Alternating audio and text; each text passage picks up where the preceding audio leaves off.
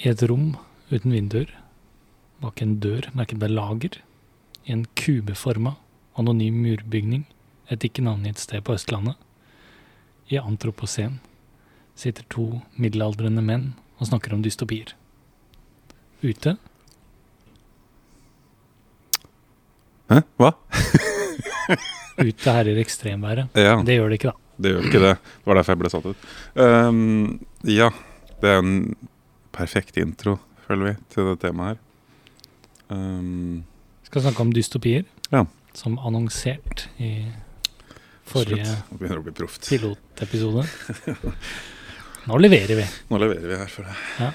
Det er kanskje litt tidlig å si det, men Ja, jeg må ikke bli for høy på oss sjøl, da. Um, Hvorfor uh, er du interessert i dystopier, Hans Petter? Du går rett på sak. Um, jeg vet ikke. Det er et eller annet med jeg, jeg får en annen slags glede, føler jeg. uh, av Er det det KMM? Kosen Koselig med misnøye. Det er litt samme gata, uh, på en måte. Ja. Det et Jeg tror det er Jeg tror kanskje det For meg så er det handler det om det derre um, Kanskje en av de tingene jeg syns er mest utfordrende, da, kan vi si. Uh, er fristet til å si irriterende, men utfordringen utfordrende er jo arroganse. Både hos andre og hos meg selv. um, og, så det ble jeg eh, provosert av ofte. Og derfor så det er, sånn utop, eller Nei, ikke utopi, men dystopier. For meg er jo sånn Det er en slags sånn ha-ha, told you so til menneskehetens som sånn store arroganse, da, på en måte. Så skjønner du hva jeg mener? Ja. Etterpåklokskapen. sånn- Etterpåklokskapen. Det, For ting går jo under etter hvert. Det vet vi jo. ja. Men spørsmålet er når.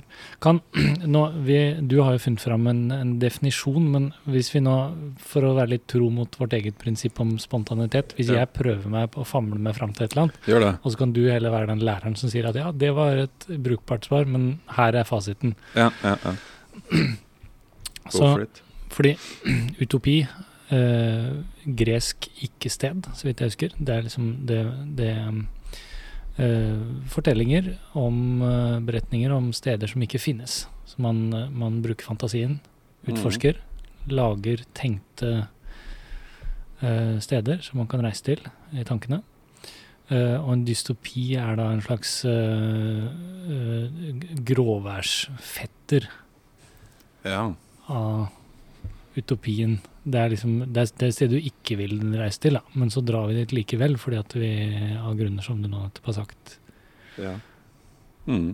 Det var veldig, veldig Jeg syns det var veldig fint, jeg. uh, ja. Et eh, ikke-sted, eh, eller et anti-utopia, da. Uh, Mm. et sånn um, Ikke et godt sted. Eh, det som jeg syns var litt interessant med det her, når jeg slo det opp, var at det første kjent eller Ordet var først kjent brukt av den engelske filosofen John Stuart Mill. Visste du det? Men eh, er ikke den eh, Nei, ja. Det, det engelske på- ordet dystopia. Jeg tenkte på Milton, men da er vi jo, for det er tidligere. Men det, han brukte ikke det. For det er, det er vel liksom kjent, den Paradise Lost det er vel kjent som en av de første, så jeg husker. Ja, men er det sånn eh, post uh, Altså, Er det fordi de har brukt begrepet i etterkant, eller er det For, Jeg vet ikke. for min del nå så har vi rodd oss ut på et dypt vann. Nei, det burde aldri vært. Nei. Men det er interessant, veldig interessant. Det er derfor vi er her. Um, og så um, Hva var det jeg tenkte på? Jo um, Men det er ikke så farlig. Men, det, men John Stuart Mill eh, Det er vel eh, en av disse menneskerettighetsgrunnleggerne, Ja, er er det ikke det? sosialliberalisme og ønsker om frihet. Og, Ja. Det er jo interessant. Så for å på en måte komme dit, så må man eh, kjenne litt på dystopien òg. Hva, en måte. hva er verst tenkelig scenario hvis ikke Det er interessant. vi har menneskerettigheter? Dystopien som et, uh, på måte, et mørkt sted som man må utforske for å komme til et lysere sted. Ja. Mm. ja da, nei da, så mm. Jeg syns det Jeg um, Jeg prøvde uh, å forberede meg litt, og så er jeg litt ustrukturert, så det gikk ikke. Uh, men, men det Det som jeg lurte litt på, var liksom litt sånn psykologien rundt Eller enten psykologien eller litt sånn filosofien rundt det der som Vi er inne på det, da, ikke sant? men nå har vi på en måte toucha litt inn på det. At det handler om å beskrive worst sin scenario sånn at vi kan på en måte si noe om uh, hvordan vi kanskje ønsker å ha det. Sant? Mm. Dette ønsker vi i hvert fall ikke å ha. Er, er, er det gir mening? Absolutt. Og så kan man man kan bli litt i godt humør av på en måte ha dykket inn i en dystopi, og så går man ut igjen, og så ser man at ja, verden er jo som den pleier, og, Ja, og vi slipper å ha det sånn. men det er jo ikke helt sånn nå. Nei, nå er det jo Men nå er jo ikke det Sammenlignet med mange av de dystopiene som vi har på lista vår, da, for jeg har lagd en liste, Ja. så er, er det jo tross alt ganske behagelig. Altså hjemmeundervisningsvåren eh, 2020 ja. eh, det, var jo, Det kunne vært verre. Det kunne vært verre. Mye Det var, det var fint vær. Det er det jo ikke som regel i dystopier. Det er det ikke. Det, det har vært dårlig vær òg, men det har vært mye fint vær, ja. Mm. Ja. Jeg, skjønner hva du mener. Um, Ikke fordi det jeg holder på med en, eh, den dystopien som jeg holder på med akkurat nå, som er bind to av um, Margaret Atwoods trilogi, som starter med Oryx and Crake. ja. Eh, det er jo en sånn fremtidsdystopi hvor det har skjedd noe med klimaet, og hvor det er fryktelig varmt. Så de, deres store skrekk er jo å ikke ha nok beskyttelse mot sola. ja. Så, så dystopier kan jo være et, et varmt og fælt sted. da. Det virker for meg som om disse dystopiene um, gjenspeiler sin samtid òg. Mm. At uh, nå er det veldig mange dystopier som på en måte har som grunnprinsipp at et eller annet med klima eller en pandemi eller et eller annet har gått bananas, mens f.eks. mange av disse klassikerne uh, er kanskje et sånt produkt av uh, fremveksten av totalitære regimer i Europa og sånn. Stemmer det? Du, Ja, det, uten at jeg skal påberope meg noe som helst ekspertise på området, så nei, av de store som vi jo ofte trekker fram, så er det klart eh, George Orwell med 1984 og, og eh, Huxleys Brave New World er jo, er jo begge produkter av, av det totalitære 1900-tallet. Ja. Eh, kommunisme og fascisme og, og totalitære stater. Stalin-Hitler osv. Mhm. Selv om jeg syns det er veldig imponerende når du leser eh, Brave New World f.eks. At, de var, at det er så forut for sin tid. At de, men, det, men det er jo men, Ja, for det, det vil jeg også litt inn på, men vi trenger ikke å gå det helt ut ennå. Men jeg føler jo den sjangeren her er en sånn, sånn eh, et, eh, En slektning av science fiction. Ja. Um, og og da, det er jo på en måte litt av form- Formålet med science fiction er jo på en måte å forutsi litt sånn teknologi og vitenskap og samfunn, kanskje. Ja, jeg er helt enig. Og det å fange opp noen tendenser i sin egen tid, og så forsterke de tendensene og på en måte spille dem ut eh, i veldig stor grad. da. Se Ja. hvordan blir verden hvis denne tendensen får dominere. Eh, det er jo noe av det Huxley gjør med f.eks. Uh, sorteringssamfunn og, og sånn at man bruker eh, bioteknologi Ja. eh, genforståelse til å Som jo vel ikke han egentlig hadde noe særlig av, men han skjønte hvor det var hvor vi var på vei, Ja. og hva slags potensial vi kunne få. Mhm. ja. Og 1984 er jo sånn skremmende aktuell. Og har vært en stund, men blir jo mer og mer aktuell, på en måte. Overvåkningssamfunn og Ja. storebror ser deg. Det som jeg syns er mest skremmende med det, er jo at vi gjør det helt frivillig. Ja. At vi liksom utleverer alt av privatliv og informasjon, og til og med fingeravtrykk og DNA som vi sender inn til eh, slektsforskning For det, der er det jo en Hvis man tar eh, Huxley og Orwell, så er det jo en, en vesentlig forskjell mellom de to bøkene som vi nevnte, 1984 og, Brain New World. At uh, 1984 så er det jo et system som hovedpersonen lider under. Uh, nå er det for så vidt hovedpersonen i Brain New World som også gjør det, men der er jo de fleste opplever det som et behagelig samfunn som de, de liker. Ja. Mm. Uh, så det mm, Der har jo Orwell fått uh, litt kritikk for at han måtte, har eh, undervurdert subtiliteten i de totalitære systemene som kan skapes ved at vi frivillig går med på det, som jo er nettopp det du påpekte, Ja. at vi, vi er der nå. Ja. Vi lar oss frivillig underkaste det som Vi trykker OK på, Ja, på telefonen vår, og så har vi gitt bort ja. et eller annet. Det tenker jeg på hver gang jeg trykker på de der eh, cookie-meldingene og sånn. Du må jo bare trykke av for å komme videre. Er jo- Absolutt. det er Jeg jo må jo inn et slags sånn der, ja. Men det er jo helt latterlig, for det er jo, det er jo GDPR, EU-direktiv, eller hva man kaller det. Eh, som på en måte var en bra ting, fordi at det skal skjerme om rettighetene til vanlige folk. mm. Men det de gjør, er jo bare en sånn slags sånn Det er bare en sånn eh, liksom-beskyttelse. Ja, for det får oss til å, til å signere på alt mulig rart. Ja, Og så kan de komme etterpå og si at ja, men du har jo signert. nettopp. Um, Ja, jeg er enig følelsen. Så det er mer til irritasjon enn det er til praktisk betydning. Ja. Kanskje. Jeg vet ikke. Um, men det er bra at de tenker på det, da. At de, at de prøver å lage lover og regler som beskytter enkeltindivider. Men eh, Mm. jeg syns kanskje det er litt sånn Jeg har tenkt på det, i dag. det er litt sånn lite, for lite, for seint greier. Ja. Mange av de der eh, lovene. Um, ja. Ja, det, ja. Oi, vi skal ikke rote oss bort i den der store internett. Det er en annen episode, føler jeg. Ja. Den derre internett som tema. Ja. Fordi at det er liksom Hva gjør internett? Og det er kjempespennende i forhold til psykologi òg. Hva liksom data og internett gjør med hjernen, f.eks. Veldig spennende. Men det kan vi ikke snakke om nå. Eller det er en slags dystopi, kanskje. det, det er jo eh, kanskje noe av det For noen.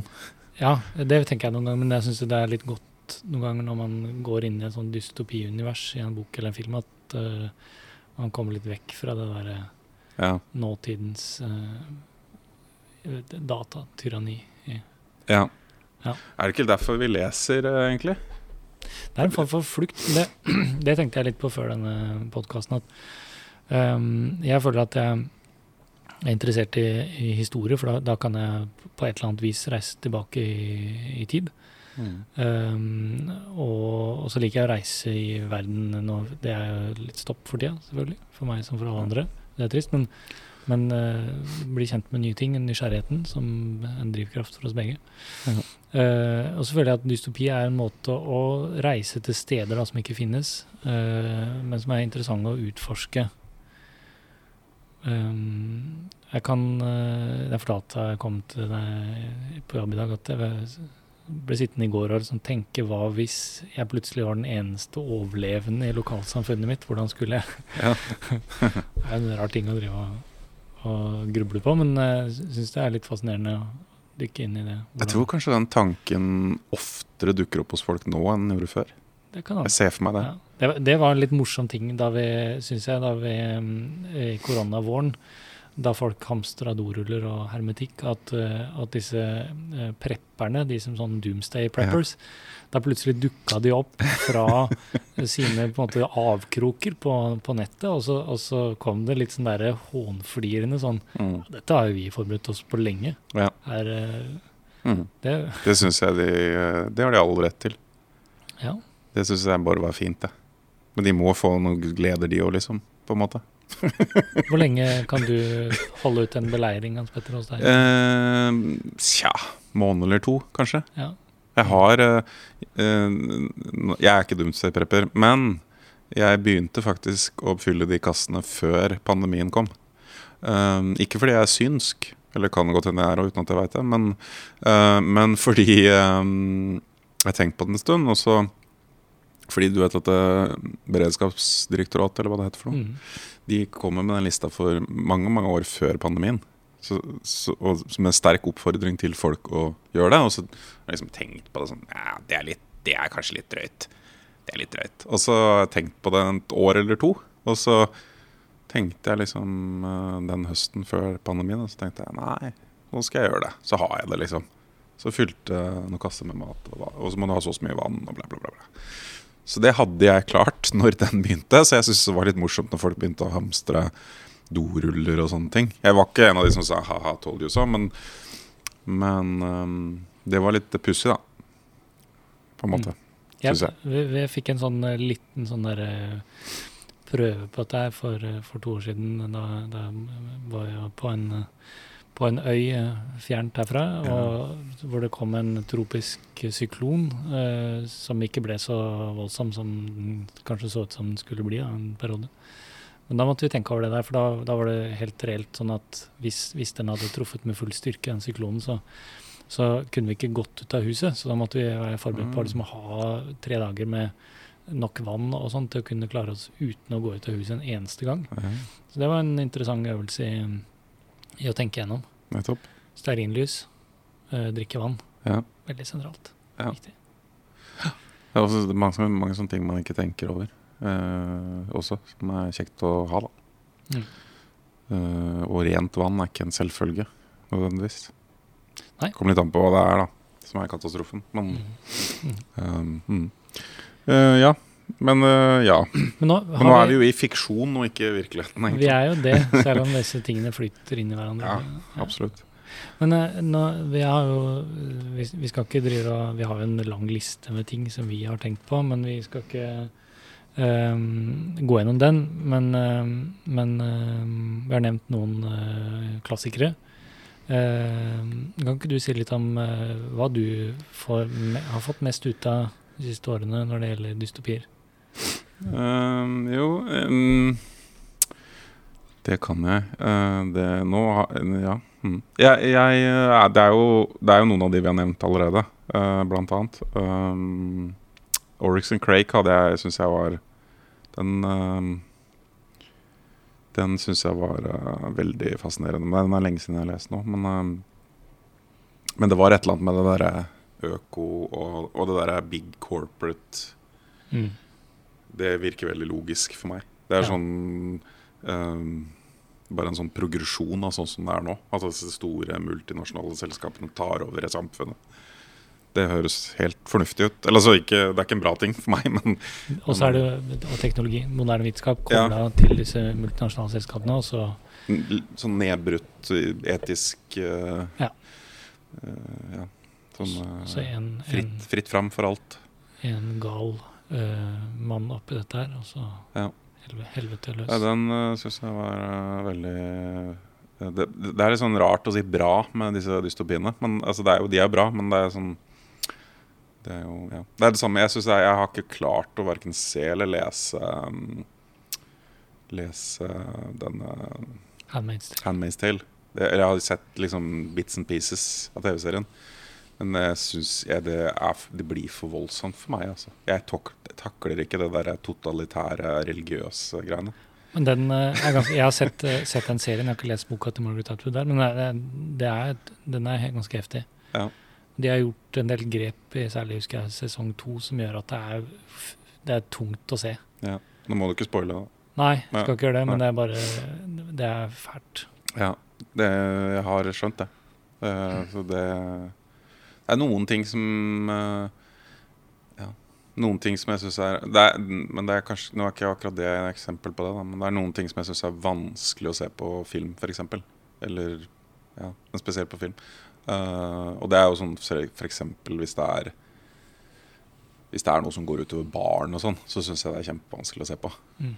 Uh, for eksempel. Eh, eller, eller kanskje, kanskje folk som er i sårbare posisjoner. Jo Som blir utnyttet. de, Disse moderne serieskaperne gjør jo De tukler jo med følelsene våre, Ja, akkurat som det passer dem.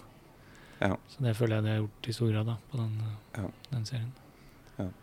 Nei da, men den er jo absolutt kjempebra lagd. Um, ja. Jeg tenker det er noe annet jeg har uh, bitt meg merke i, sånne dystopier. Det er jo masse Nå, nå føler jeg ikke jeg har forberedt meg her. jo, eh, det er Ja, det er, jeg kan nevne Forresten. Forresten, ja. ja. Nei, jeg, men nå husker jo ikke jeg forfatteren. Uh, jeg kan ikke jeg slå opp det mens du forteller om en av dine? Oi.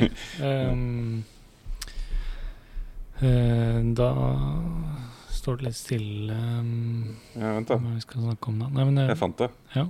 tror jeg. bra. Ja. Alle ting skinner. Synes, Ja. den, den ble jeg sånn tipsa om. Den er fra Skal vi se, står det her? Uh, nei, det står ikke. Men den er, eh, det er av Mattis Øy, Øybø. Den syns jeg var veldig fascinerende. Den, for den er jo litt sånn eh, mye mer nær. Den foregår i Oslo. Uh, vinteren 2004. Og det snør veldig mye, og det er veldig kaldt. Mm. Og så skjer det ting som er sånn Men nå føler jeg, når jeg sier det, så kjenner jeg på at eh, Eller lurer på kanskje om det er hvor grensa går mellom utopi Nei, eh, dystopi og, og apokalyptisk eh, litteratur, eller fiksjon. Mm. Eller er det det samme? Eller er, det, eller er eller sånn dommedags Er det mer sånn, sånn underkategori av dystopisk eh? Det har jeg ikke svar på. Nei, ikke. heller. Men jeg kjenner at det er et eller annet der. At det er ikke helt det samme, på en måte. Kanskje. Det, for det, det tenkte jeg på også i forbindelse med det temaet at eh, man har jo i, i Bibelen det, Nå eh, roter jeg meg ut i et tema som jeg ikke kan om, da, men det, men det Joha- er det vi driver med her. Johan. Johannes' åpenbaring er jo eh, Ja, ja, ja. som sånn endetids apokalyptisk Så det er, kanskje det er den tidligste dystopien? En av de tidligste, i hvert fall. Det er mulig.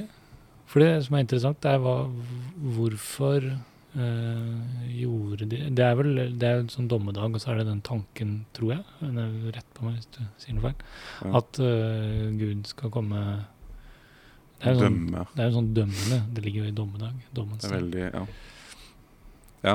Um, ja det har du rett i. Mm.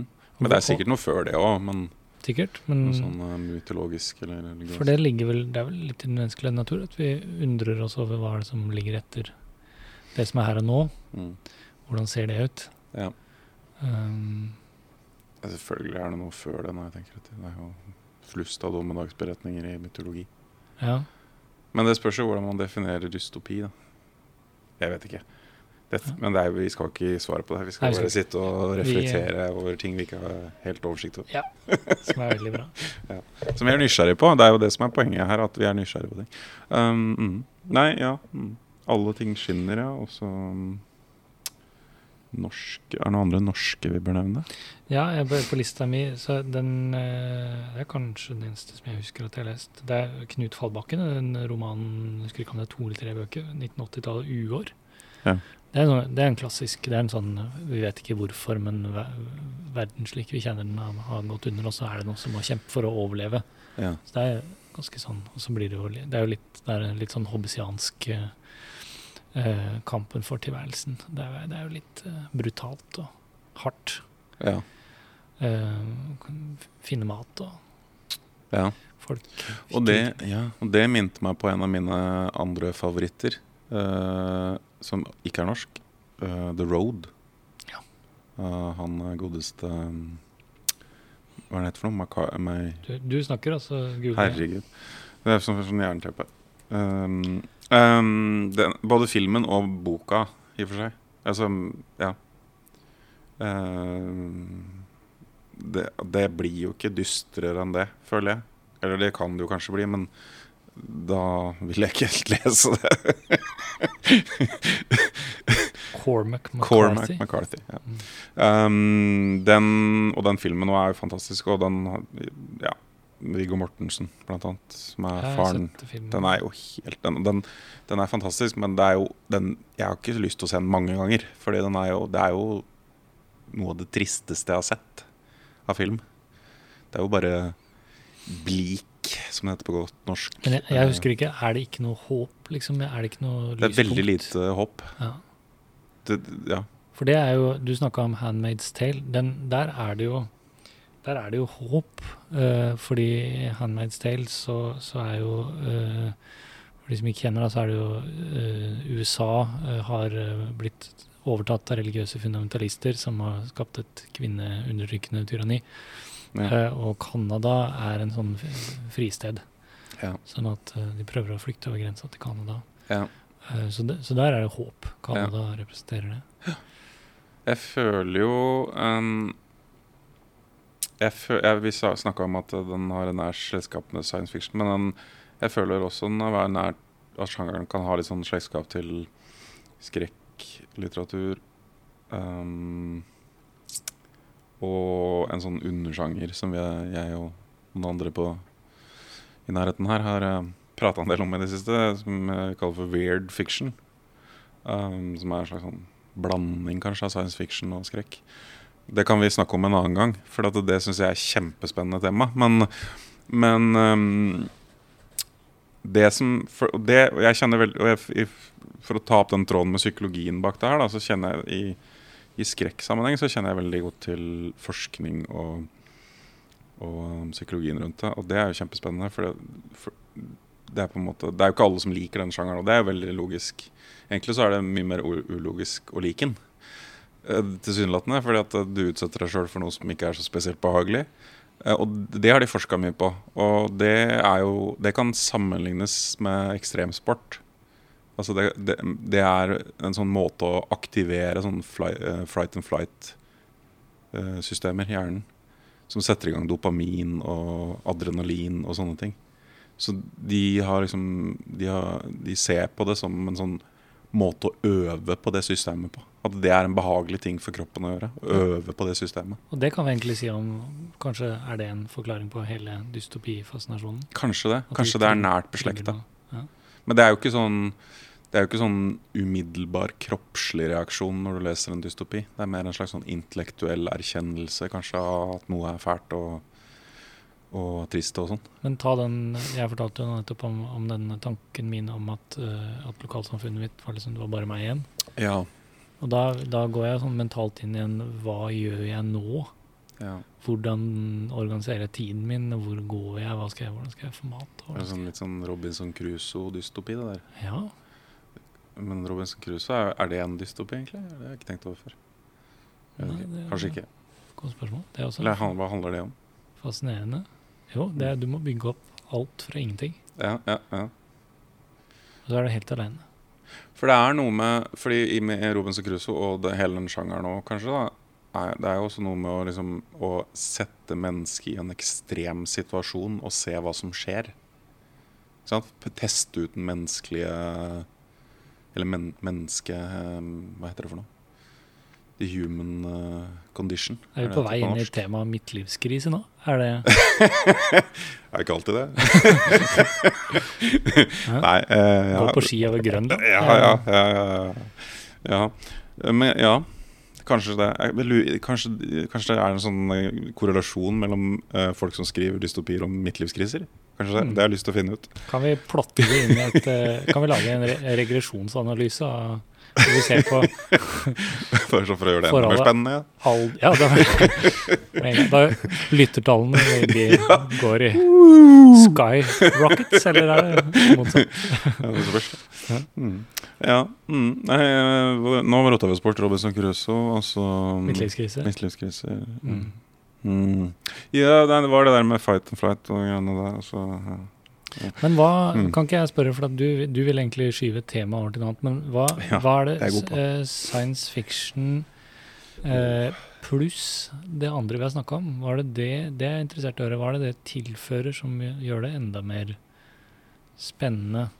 Hva er det du mener nå? Jo, for En del dystopier er jo lagt til en verden som, som er bare litt margin, bare marginalt annerledes vår verden. Sånn at det, man tar det som utgangspunkt i at ting er sånn som vi kjenner det, men så har det skjedd et eller annet som gjør at vi må, liksom, vi må tilpasse oss litt endra omgivelser. Men, men ja. science fiction kan jo, kan jo tenke meg kan, kan, snu om på det og gjøre ting. Ja. Hvis du er sånn uh, hardcore uh, sånn uh, science fiction-purist, da er jo science fiction bare det som handler om Eller som setter vitenskap i fokus. Som på en ja. måte som gjør det en dystopi gjør, bare at den gjør det med bare med altså det fokuset er på vitenskapen. Hva hvis denne vitenskapen hadde vært sånn, eller hadde finnes i det hele tatt? Um, jeg er jo, det vet du jo, at jeg er sånn superfan av noen av disse sjangerne, blant annet fiction. Mm. Jeg syns det er veldig undervurdert at mye stor litteratur finnes i science fiction. Um, og det kan man også se på film. Nå sitter jeg og ser på den uh, dystopia-sida her på Wikipedia, og da ramser de jo opp masse science fiction-filmer. Blade Runner, f.eks., mm. uh, som jo i og for seg er en dystopi som handler om uh, du, altså androi... Altså sånn Hva heter det for noe? Kloner av mennesker. Ikke sant? Eller sånn robot Kyborg-aktige vesener. Eh, eller Metropolis, som er den derre uh, stumfilm uh, Det må jo sies å være en dystopi òg. Ja. Ikke sant? Eh, Fritz Lang. Fritz Lang, 1927. Fantastisk film. eh, og verdt å se nå. Du ble helt sånn lamslått av hva, de, hva som var mulig å få til den gangen. Mm. Med effekter og sånn. Um, men den er jo på en måte den derre framveksten av egentlig modernitet, da, ikke sant? For å bli litt sånn norsk og historiefaglig her.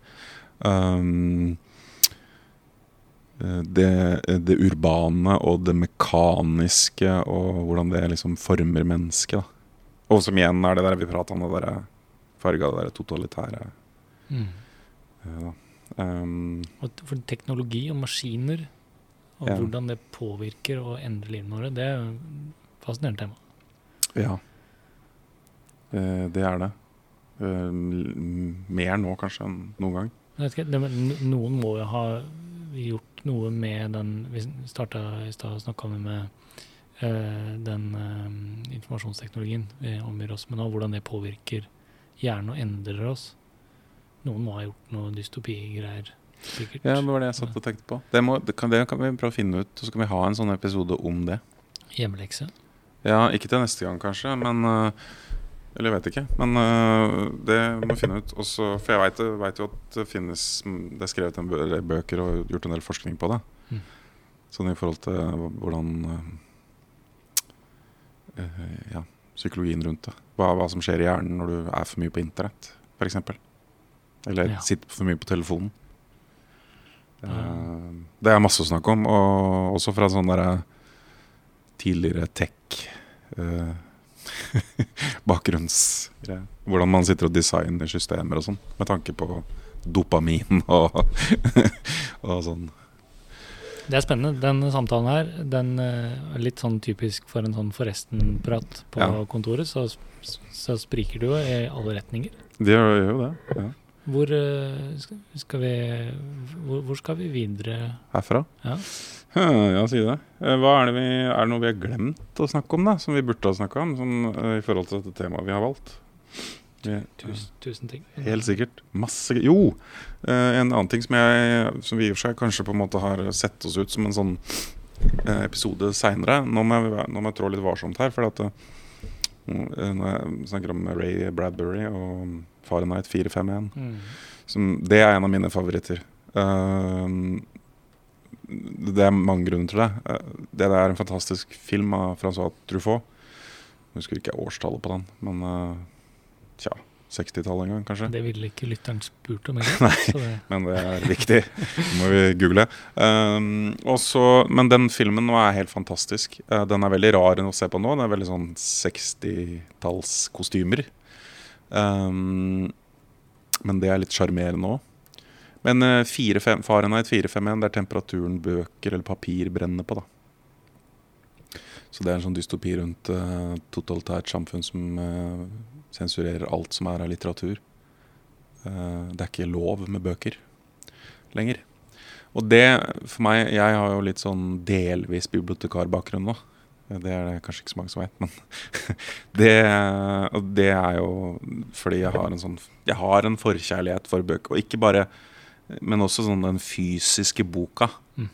Det er eh, noe magisk med den fysiske. Jeg er ikke så glad i elektroniske bøker, merker jeg. ja, for det, bare som en sånn, litt sånn apropos til, så eh, til denne episoden her av podkasten, så jeg tok med meg noen Det syns jeg var flott. Og det, når jeg tenker på det nå, så det var e- egentlig helt meningsløst. Helt unødvendig, men eh, varmer sånn Ja, Men det gir, det gir en god følelse. det gjør det. Det er viktig at det ligger et eller annet sånn symbolsk her.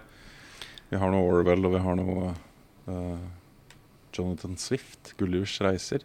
Det har vi ikke snakka om. Det har vi ikke snakka om. Det er, men det er fordi jeg, som i likhet med mye annen litteratur så husker jeg jo ingenting. Så det er bare, jeg husker at det er jo en sånn, uh, Han reiser jo til steder som, som, Som- som er veldig annerledes, for å få fram noen poenger. Som delvis er en kritikk mot uh, samtiden sin. At det er vel 1700-tallet. Ja. Men jeg har lyst til å følge opp den tråden med, med bøker og, og sånn. Um, vi trenger ikke å snakke så mye om Men jeg anbefaler alle å lese den boka og se den filmen. Farnet. Ja, ikke den nye filmen, men Truffaut sin. Du mener boka fra 53 eller filmen fra 66? Takk. takk. Du har selvfølgelig ikke slått opp det. Um, men sånn putte det inn i en samtid med, i forhold til bibliotek, da. Fordi når jeg, uh, jeg skulle, tenkte jeg skulle liksom bare kjapt researche til denne episoden her, og da gikk, da gikk jeg på Wikipedia, og så er en, der er det også en sånn liste over ting man burde ha lest i den sjangeren. Og så gikk jeg på biblioteket, og så spurte jeg hva har vi av det her. Og da hadde vi veldig lite. Og det er ikke noe kritikk til biblioteket her, men det som var, synes var litt sånn trist, var at eh, For jeg syns vi har fantastisk bibliotek her. Shout-out til Else. Eh, men um, det som var litt trist, var at de hadde eh, kassert en del av disse bøkene. Det er trist på to måter. Det ene er at de blir ikke lånt. Det er trist. Mm. Og det andre er at eh, jeg syns jo det er litt trist at det skal være sånn at vi må kassere. Og noe av det her er jo klassikere, ikke sant? Som burde være tilgjengelig. Selv om det går kanskje ti år før noen låner den. Men nå kom faktisk jeg og skulle låne noen av de, ikke sant. Men ehm, poenget mitt er jo ikke det at vi har et dårlig bibliotek. Det har vi ikke, det er kjempebra. Men det, det poenget mitt er at eh, vi må skjerme om biblioteket som institusjon. Vi må ikke bygge de ned og tenke at uh, nå er det digitalt som gjelder, og alt finnes på internett og alt det greiene der, for det stemmer ikke. Og det er en egen verdi i å gå inn i et bibliotek og ha all verdens litteratur rundt seg. Det er en sånn følelse som ikke går an å øhm, gjenskape digitalt. Vel talt. Mm. Jeg har lyst til å prøve å knytte slutten på denne episoden, som jeg tror vi nærmer oss, Ja. sammen med starten. For jeg, vi snakka litt om uh, forholdet uh, 1984 Brave New World. Mm. Uh, og det at det kanskje er mer sannsynlig at en, en kommende dystopi eh, kommer fordi vi lar den komme. Eh, ikke fordi det er noen makthavere som tar makten og gjør ting som vi er imot, men som vi ikke klarer å stå imot. Ja. Og der er jo, hvis den beskrivelsen du nettopp ga nå av, av hva som da skjedde med disse dystopibøkene på biblioteket vårt, Ja. eh, hvis man sammenligner det med det som skjer i Farnet 451, Nettopp. Eh, så, så, for der brennes jo bøker, og Ja. det er jo litt sannsynlig. Vi lever jo ikke i et samfunn Nei, vi driver med, men det blir jo liksom bare Men kassert. Men sikkert så bygger de ned Og det kommer noen fra nå, Vi skal kanskje være forsiktige med å, ja. peke ut syndebukker. Nei, det skal vi ikke gjøre. skal vi ikke gjøre. Nei, men Det, det, kom noen men jeg, men da som er involvert i dette. Ja, absolutt. Og, men det, det som jeg har lyst til å si òg, er at uh, nå har vi jo uh, På den skolen her så har vi jo veldig bra bibliotek. Det, det, er, plass, oi, det er plassert mye mer sentralt, og det er fint og flott og sånne Mm. ting. Men, eh, og, men også sånn i, generelt i samfunnet, når de bygger eh, nye Deichmanske i Oslo, så blir jeg glad. At det er så prominent og flott og fint, og det er masse aktivitet der. Mm. Og folk elsker det. Sant? Det er bra. Ikke den der tanken om at eh, det trenger vi mindre av. Eller. Men det er veldig bra at de fornyer seg, for det har de gjort. Og det har vært en debatt lenge, egentlig siden jeg studerte bibliotek òg, det er jo mange år siden. Ehm, hvordan skal biblioteket, Hvilken plass skal biblioteket ha? Nå har det blitt en slags sånn kulturarena, og det syns jeg er kjempeflott. Bra. Nå, jeg synes hele denne episoden her, den ble litt som en god dystopi. At den starta på et veldig mørkt sted med en Ja, veldig å ja. dyster beskrivelse. Ja. Og så ender den ut i en hyllest til en, en tradisjonell, fin institusjon, biblioteket. Som vi helt sikkert kommer til å snakke mer om òg. Så, Tipper jeg. så vi kan uh, runde av der. Jeg tror det. Ja. Mm, Fint. takk. Takk for nå.